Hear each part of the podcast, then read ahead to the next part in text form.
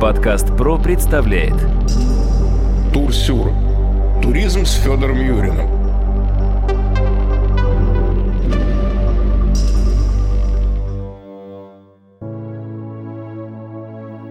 Здравствуйте, дорогие друзья! У микрофона Сергей Чеботков. И сегодня мы разговариваем о внутреннем российском туризме. Без лишних предисловий хочу представить моего собеседника, эксперта по туризму, обозревателя туристской деловой газеты TTG Федора Юрина.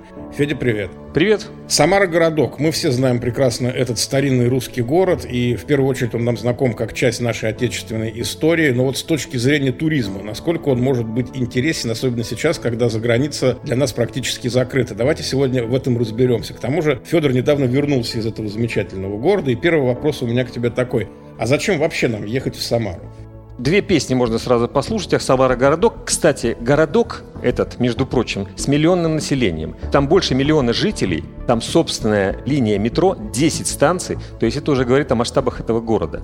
Вторая песня, я немножко позже еще коснусь, и за борт ее бросают набежавшую волну. Это тоже о Самаре. Хотя люди говорят, что это об Астрахани. Итак, Самара. Почему именно Самара? Я считаю, что в принципе сейчас в условиях пандемии, когда за граница во многом закрыта, когда везде нужны какие-то ПЦР-тесты, какие-то вакцинации, какие-то визы нужны непрерывные, то нужно обратить внимание на внутренний туризм. И вот для жителей Москвы и Питера, вот этих больших городов, куда-то оторваться на три дня в какой-то совершенно другой мир попасть, вот это как раз идеально. Вот Самара это тот самый город, в который стоит и нужно поехать. Причем, как выяснилось, оказывается, там не только есть что посмотреть, но есть где отдохнуть и есть даже где искупаться. Более того, местный департамент по туризму придумал такую фишку – тур де пляж. Вот они пропагандируют, что в Самару можно поехать на море. Какое там море, да, если разобраться? Самара стоит на Волге. Великая русская река Волга, и моря там никакого нет. Есть есть большое Кубышевское водохранилище, его еще называют Жигулевское водохранилище, и там можно прекрасно купаться, и там есть песчаные пляжи, и там есть свои средства размещения, и цены гораздо ниже московских. И вообще вот хотя бы только ради этого стоит приехать. Но я считаю, что там как раз можно хорошо совмещать как пляжный отдых, так и культурно-познавательный, так и гастрономический вид туризма и лечебные виды туризма. Ну, давай начнем, наверное, с культурно-познавательной части. Для меня было открытие вообще, честно говоря, что Куйбышев, а вот многие люди, которые жили в советское время, знают этот город как Куйбышев. Город назван в честь Валериана Куйбышева, видного советского деятеля, которому памятник установлен, как говорят сами самарцы и гиды, на самой большой городской площади Европы. Вот представьте себе, ни много ни мало, они говорят, у нас самая большая городская площадь Европы. Я говорю, как же так, Красная площадь больше же вас? Нет, эта площадь считается со скверами. Если вы считаете с памятником Куйбышева со скверами, это действительно получается самая большая площадь Европы. Но вообще самарцы острословы и очень такие смешные люди чувством юмора. Они придумывают разные фишки. Например, когда ты идешь по Самаре, вот я коснулся уже культурно-познавательного туризма, там большое количество всевозможных памятников. Вообще стоит даже специальный тур сделать для того, чтобы ходить и смотреть эти памятники. Ты, когда идешь по старому центру, а он, к счастью, сохранился, то есть там не все уничтожили еще, там есть великолепная застройка 19-20 веков. Русский ампир, русский модерн. Чего там только нет. Там православные соборы вроде бы как соседствуют с кирхой лютеранской и с католическим костелом польским. Откуда они взялись? Да все очень просто. В 19 веке сосланы были в Самару польские повстанцы. Для того, чтобы как-то их отвлечь, им взяли и разрешили построить костел. Костел был построен. Все, поляки начали молиться. Также с лютеранской кирхой. Я так понимаю, что, в принципе, можно на месте заказать экскурсию специально по историческим местам. Абсолютно, абсолютно. Более того, там есть туристский информационный центр, ты приходишь туда, говоришь, что тебе нужна бесплатная карта по центру города, там же ты можешь узнать, какие экскурсоводы, какие экскурсии. Там есть вообще очень любопытные экскурсии, которые любят наши люди. Наши люди не любят, когда им очень много рассказывают об архитектуре, об истории, о том, какой там архитектор, в каком веке он был и что это такое. Это все сейчас не воспринимается. Воспринимаются всякие фишечки, всякие изюминки очень смешные. Вот пример. В той же Самаре я стою на площади революции. Напротив меня окружной суд. Ну что любопытного? Памятник Ленину. Ну, памятник Ленину. И что? Почему он здесь стоит? Выясняется, в окружном суде Самары в свое время, то есть в конце 19-го, начале 20 века, работал помощником адвоката Володя Ульянов, будущий Ленин. И вот этот Володя Ульянов, он был помощником адвоката, и из 24 дел он выиграл 19 дел оправдательных. Приводили такой случай, что какой-то местный крестьянин, я не, не помню точно фамилию, зашел в церковь в нетрезвом состоянии, плюнул на икону. 10 лет без разговора каторги. Вот благодаря вмешательству Володи Ульянова этому крестьянину дали 2 года. Вот такие фишки, вот такие вот маленькие штришки, которые ты ходишь и смотришь на каждом шагу. Или ты идешь и видишь, например, место Институт культуры. Ну, Институт культуры, ну и что? Экскурсовод заявляет, э, все не так просто. Зайдите за него, и вы найдете вход в бомбоубежище. 21 подземный бункер был построен в городе Самаре для того, чтобы наши руководители партии и правительства на случай войны, на случай бомбежки немцами во время Второй мировой войны могли туда спрятаться. И вот как раз под Институтом культуры находится бункер Сталина. Там глубина что-то девятиэтажного дома. То есть там все было для товарища Сталина. Отдельная комната, отдельная биде, ванная, зал заседаний. И все это можно посмотреть своими глазами. Подкаст «Про» представляет Турсюр. Туризм с Федором Юриным.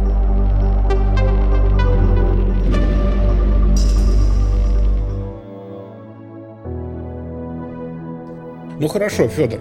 Вот мы приехали, прошлись по городу, посетили прекрасные интересные экскурсии, и потом настало время где-то бросить вещи и уже подумать об ужине и о ночевке. Где можно разместиться вообще в Самаре туристу? В принципе, без проблемы. Но я хочу сразу сказать, что если вы ожидаете увидеть какие-нибудь люксовые отели, навороченные типа Риксоса или там Holiday Inn или Four Seasons, этого нет. Вообще во всей Самарской области из, э, по-моему, 430 сертифицированных средств размещения, то есть это отели 2, 3, 4, 5 звезд, всего два два пятизвездочника. Всего. Поэтому в Самаре, на мой взгляд, гораздо проще размещаться в отелях. Попроще они там есть. В хостелах можно. Это вообще для нетребовательной публики. Ну, а летом я вообще советовал бы просто сесть на скоростной катер за 150 рублей, переплыть в Волгу и попасть на знаменитый полуостров Самарская Лука. И вот на Самарской Луке там миллион просто средств размещения, турбазы, пансионаты, санатории, что там только нет. 2000 рублей стоит домик без питания на 4 человек, 500 рублей в сутки. Я вам думаю, нормальная цена. Но вернемся еще к Самаре. Я хочу еще немножко рассказать баек, историк. Значит, там есть своя пешеходная улица, типа нашего Арбата. В принципе, она ничего не примечательная. Но в конце этой улицы достаточно любопытный памятник. Памятник дяде Степе. Все знают этого персонажа. Дядя Степа, милиционер, стоит гигантский мужик. Мне сразу в голову пришла мысль. Ну, конечно, это Церетели. Да, Зураб Церетели подарил в свое время гигантский памятник вот этому дяде Степе в окружении каких-то детей Самаре. Ну, видимо, не сумел продать, не сумел никуда деть. Куда его девать? Как в Испании там у него было в свое время. Вот взяли его памятник. Все замечательно. Но пешеходная улица еще примечательна другим на самом деле, потому что если вы хотите попробовать хорошего, нормального, живого пива, вам нужно именно сюда. Правда, большинство гостей почему-то сразу отправляются на Жигулевский пивоваренный завод, гигантское совершенно производство, которое стоит на берегу реки Волги, и там при ней имеется дегустационный зал и собственный бар, который называется «На дне или дно». Вот туда все идут пьют «Жигулевское». Я не могу сказать, что я великий ценитель пива, да, но разбираюсь. Я, например, люблю нефильтрованное пиво, слабое, пшеничное. Так вот, «Жигулевское» пиво, оно мне не понравилось, оно горькое. А вот на пешеходной улице есть так называемая пивная, целая сеть такая, Айнцвай Аббатская. И вот эта Аббатская, которая производится в городе Тольятти, сортов миллион. Просто цены копеечные. Ну, представьте себе, кружка 0,5, если ты сидишь там, 97 рублей – я не видел в Москве, чтобы живое пиво нефильтрованное продавалось по такой цене. Если не хочешь, если хочешь выйти оттуда и подешевле, берешь полтора литра за 120 рублей, все удовольствие, и уходишь, и пьешь это пиво. Вот, кстати, еще одна вещь, ради которой стоит туда поехать. Никаких особенных изысков гастрономических там нет. Есть, говорят, рыба, говорят, даже это волжская рыба. Но сами местные говорят, а у нас рыбы-то практически не осталось. То есть рыбу везут откуда-то. А вот пиво, это, пожалуйста, это с удовольствием. Пей сколько хочешь. Ну так вот, давай, может быть, мы вернемся к тому, с чего начали, к песне. Ты обещал рассказать, как же, собственно, связана песня про Стеньку Разина именно с да, Самарой. Да, но местные экскурсоводы утверждают. Кстати, в Астрахани абсолютно та же самая история в Саратове. Они говорят, что Стенька Разин, вор, бандит, разбойник, был именно у нас. Самарцы говорят, нет, ничего подобного. Степан Разин, по сути, это же атаман-разбойник – то есть он грабил проплывающих по Самарской Луке купцов. Что такое Самарская Лука? Это громадный полуостров, где Волга делает большой изгиб на 90 градусов и уходит между Тольятти, Сызранью и Самарой. Там находится биосферный заповедник, там находится национальный парк Самарская Лука, горы, эндемики, всякие растения, там какие-то животные. Но экскурсоводы рассказывают такую байку что в плавнях. Плавни – это вот такие вот как бы шхеры небольшие в этом полуострове. Стенька Разин со своими стругами и прятался. То есть он там прятался и ждал, когда какой-нибудь купец проплывет мимо. Подплывали, значит, давай все, или мы тебя убьем. Все отдавалось. Потом он прятался в пещере, и якобы в одной из этих пещер Степан Разин во время, когда был поход в Персию, он ведь там пленил персидскую княжну и ее брата. То есть это были дети персидского шаха очередного. Вот он их взял не потому, что он хотел жениться, не потому, что он хотел что-то поиметь. Он хотел их просто за выкуп продать. Вот и все. И вот, когда его допекли люди его же из шайки сказали, что, ну, слушай, надо деньги. За сына мы выручили деньги, причем изрядную сумму, там были украшения, там все прочее. Надо за женщину выручать. Он сказал, что нет, пусть она лучше никому не достанется. Ни вам, ни шаху. И он ее швырнул в Волгу-реку именно где-то около Самарской Луки. То есть романтическая история, скорее всего, не была правдой? Никто не знает. Потому что Степан Разин ничего не оставил после себя. Насколько я помню, ему голову отрубили, четвертовали, ничего не осталось. Но это вот к вопросу о знаменитостях, потому что на самом деле с этой же Самарской землей связаны очень много выдающихся имен.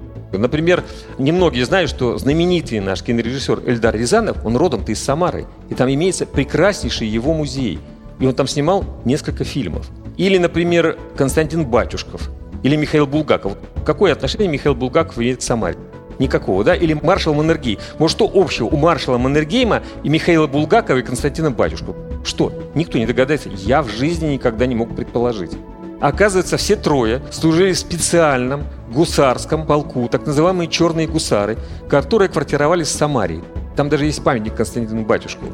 Маннергейм и Михаил Булгаков были гусарами. Ну, вообще, откуда это, да? Оказывается, есть. Вот такие факты вот приводятся любопытнейшие, и никто не знает. Или, например, когда человек, который, собственно, создал самарское пиво, австриец фон Вак, он приехал в Самару, сделал собственное пиво, потом у него начались какие-то проблемы, но, к счастью, этот гигантский завод остался и функционирует до сих пор.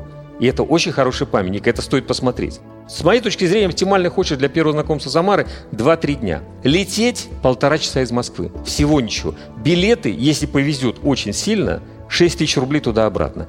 10 рейсов в день отправляется из Москвы в Самару. Вообще никаких проблем. Хочешь поездом, хочешь самолетом. Прилетаешь. Единственный, на мой взгляд, недостаток – местный аэропорт Курумыч, он находится очень далеко. Примерно час езды движение есть, все нормально, трасса хорошая, то есть можно добраться. И я считаю, что вот если ты хочешь три удовольствия в одном флаконе получить, ты хочешь искупаться, ты хочешь попить хорошего пива, и ты хочешь посмотреть город с несколько нестандартным подходом, с несколько нестандартными достопримечательностями, тебе сюда, тебе в Самару. Кстати, город на самом деле старый. Мало кто знает, что основан он был в 1586 году одним из опричников Ивана Грозного. И памятник этому опричнику, князю, он установлен как раз на набережной Самары. И еще там один любопытный памятник есть. Там есть памятник знаменитым бурлакам на Волге.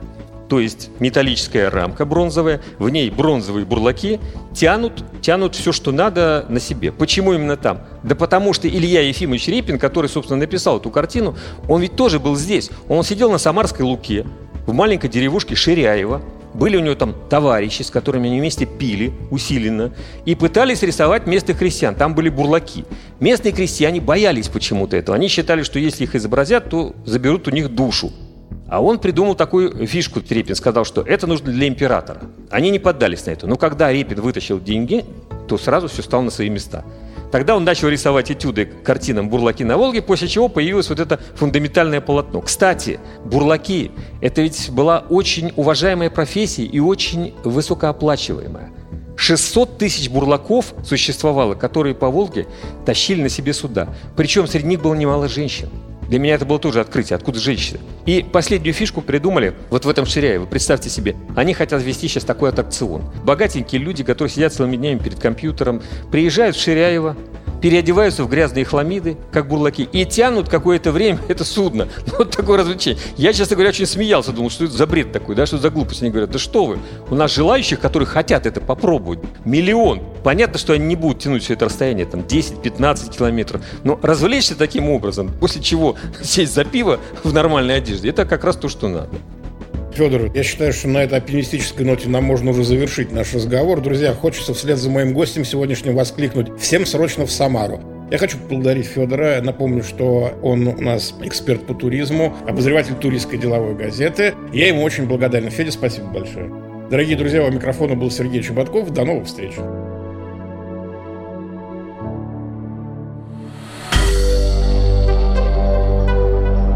Компания «Подкаст Про». Подкасты премиального качества.